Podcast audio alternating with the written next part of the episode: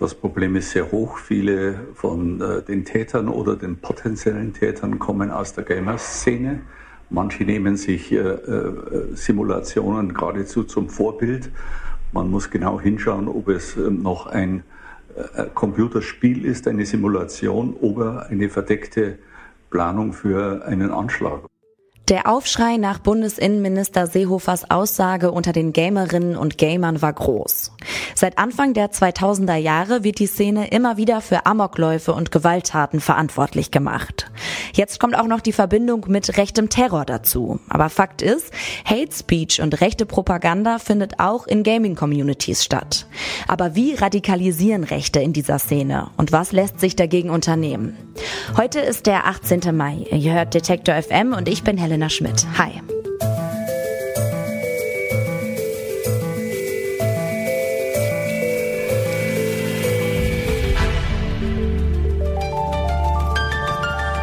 Zurück zum Thema. Die rechtsradikalen Attentäter von Christchurch und Halle haben ihre Taten live im Internet gestreamt und ein Punktesystem für jeden getöteten Menschen erstellt.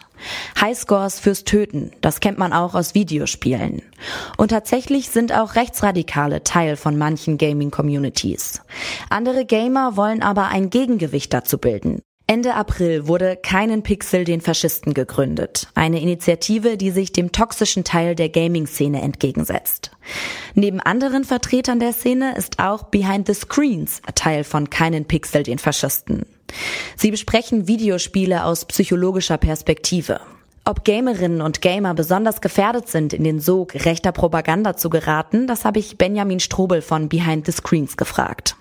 Also es ist natürlich erstmal so, dass diese Allgemeinheit dieser Aussage natürlich so nicht zutreffend sein kann, dass jetzt Personen im Gaming-Bereich irgendwie per se ein größeres Problem haben. Dennoch ist es so, dass man in Spiele-Communities Probleme rechter Radikalisierung beobachten kann. Und das liegt aber nicht daran, dass äh, Spielerinnen und Spieler, die sich mit Computerspielen beschäftigen, per se irgendwie rechte Züge oder rassistische Ansichten hätten. Es liegt viel eher daran, dass äh, die Gamer-Szene aufgrund der Tatsache, wie sie beschaffen sind, dass sie digital sind, dass sie unmoderiert äh, häufig sind, ein leichtes Einfallstor bieten.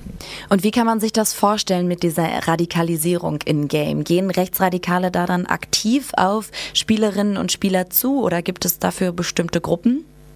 Es gibt einige ähm, Anhaltspunkte, die wir haben. Beispielsweise gibt es von dem Forscher Luke Mann ein sehr interessantes Paper, das sich äh, mit der sogenannten Alt-Right Pipeline beschäftigt. Das ist eine Bezeichnung eben für den Radikalisierungsprozess nach rechts hin und er identifiziert drei kognitive Phasen dabei. Und das ist zuerst die Normalisierung, dann folgt eine Akklimatisierung an die Inhalte und schließlich eine Entmenschlichung. Und gerade der erste Bereich, die Normalisierung davon, scheint aus meiner Perspektive auch eine sehr große Rolle in Gaming-Communities zu spielen. Der Mechanismus, der dort wirkt, den kann man sich so vorstellen. Anfangs sind offen rassistische Äußerungen äh, für jemanden, der damit noch nicht konfrontiert ist, viel zu abstoßend. Also eine rechte oder rassistische Gesinnung oder Weltanschauung wird niedrigschwellig und ansprechend verpackt, beispielsweise in GIFs, in Memes oder anderen Referenzen. Gerade bei Memes ist es so, die werden ja immer wieder neu gepostet, neu geteilt und auch die Tatsache, dass man damit immer wieder konfrontiert wird, führt nicht zu einer rationalen Bestätigung unbedingt davon, aber zu einer psychischen Gewöhnung erstmal. Derzeit läuft bei Ihnen, also bei dem Online-Portal Behind the Screens, eine Mini-Studie zum Thema Gaming Communities. Gibt es dazu schon erste Ergebnisse? Also können Sie die Einschätzungen, die Sie gerade beschrieben haben, auch schon wissenschaftlich untermauern?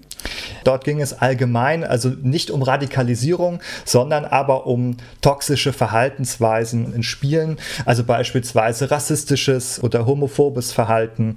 Und die Zahlen sind insgesamt sehr alarmierend, denn fast alle, die wir wir gefragt haben dort, geben an, dass sie sowas schon beobachtet haben.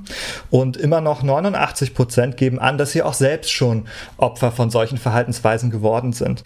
Und haben Sie selber als Gamer auch schon solche Erfahrungen oder Beobachtungen gemacht?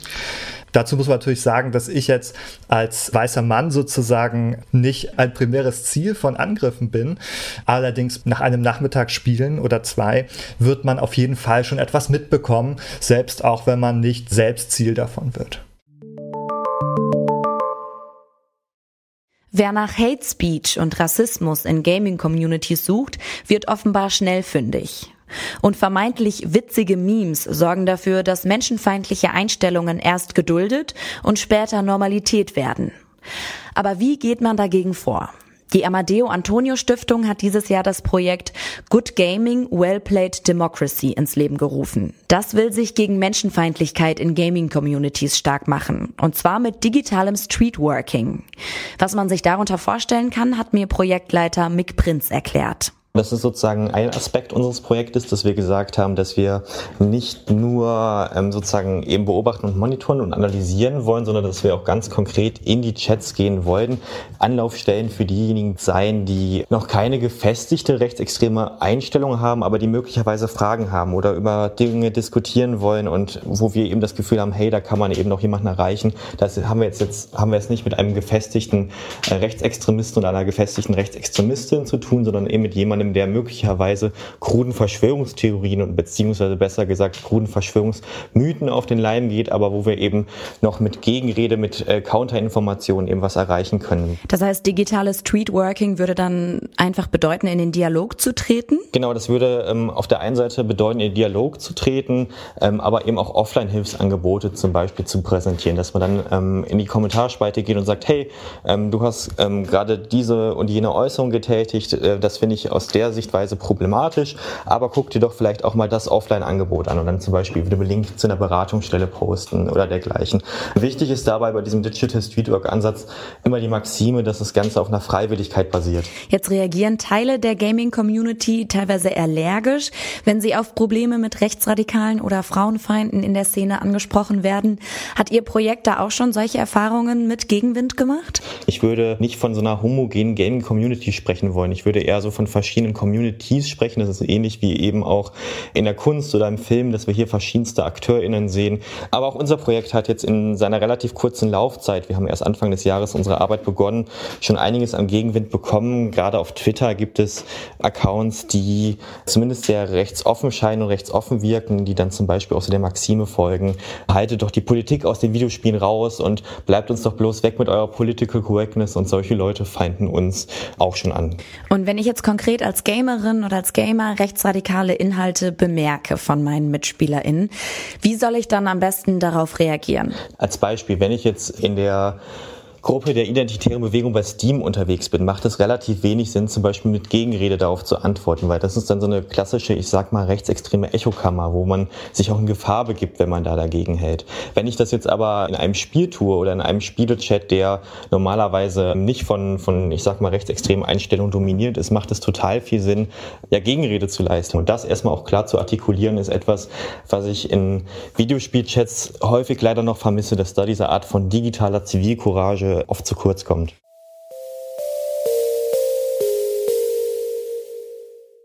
Rechte Radikalisierung in Gaming-Communities. Ganz freisprechen kann sich die Szene von diesem Vorwurf jedenfalls nicht. Es fängt niedrigschwellig an mit Memes und GIFs und führt schleichend zur Akzeptanz von Hate Speech. Eine Lösung lautet, wie auch in der echten Welt, Zivilcourage zeigen, auch im Netz.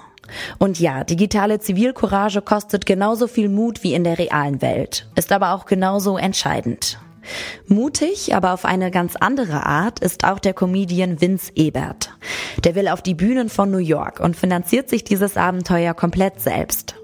Darum geht's in unserem Brand 1 Podcast, das Wirtschaftsmagazin zum Hören.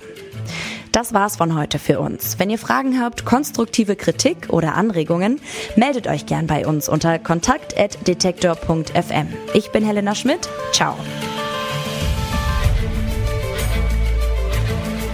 Zurück zum Thema vom Podcast Radio Detektor FM.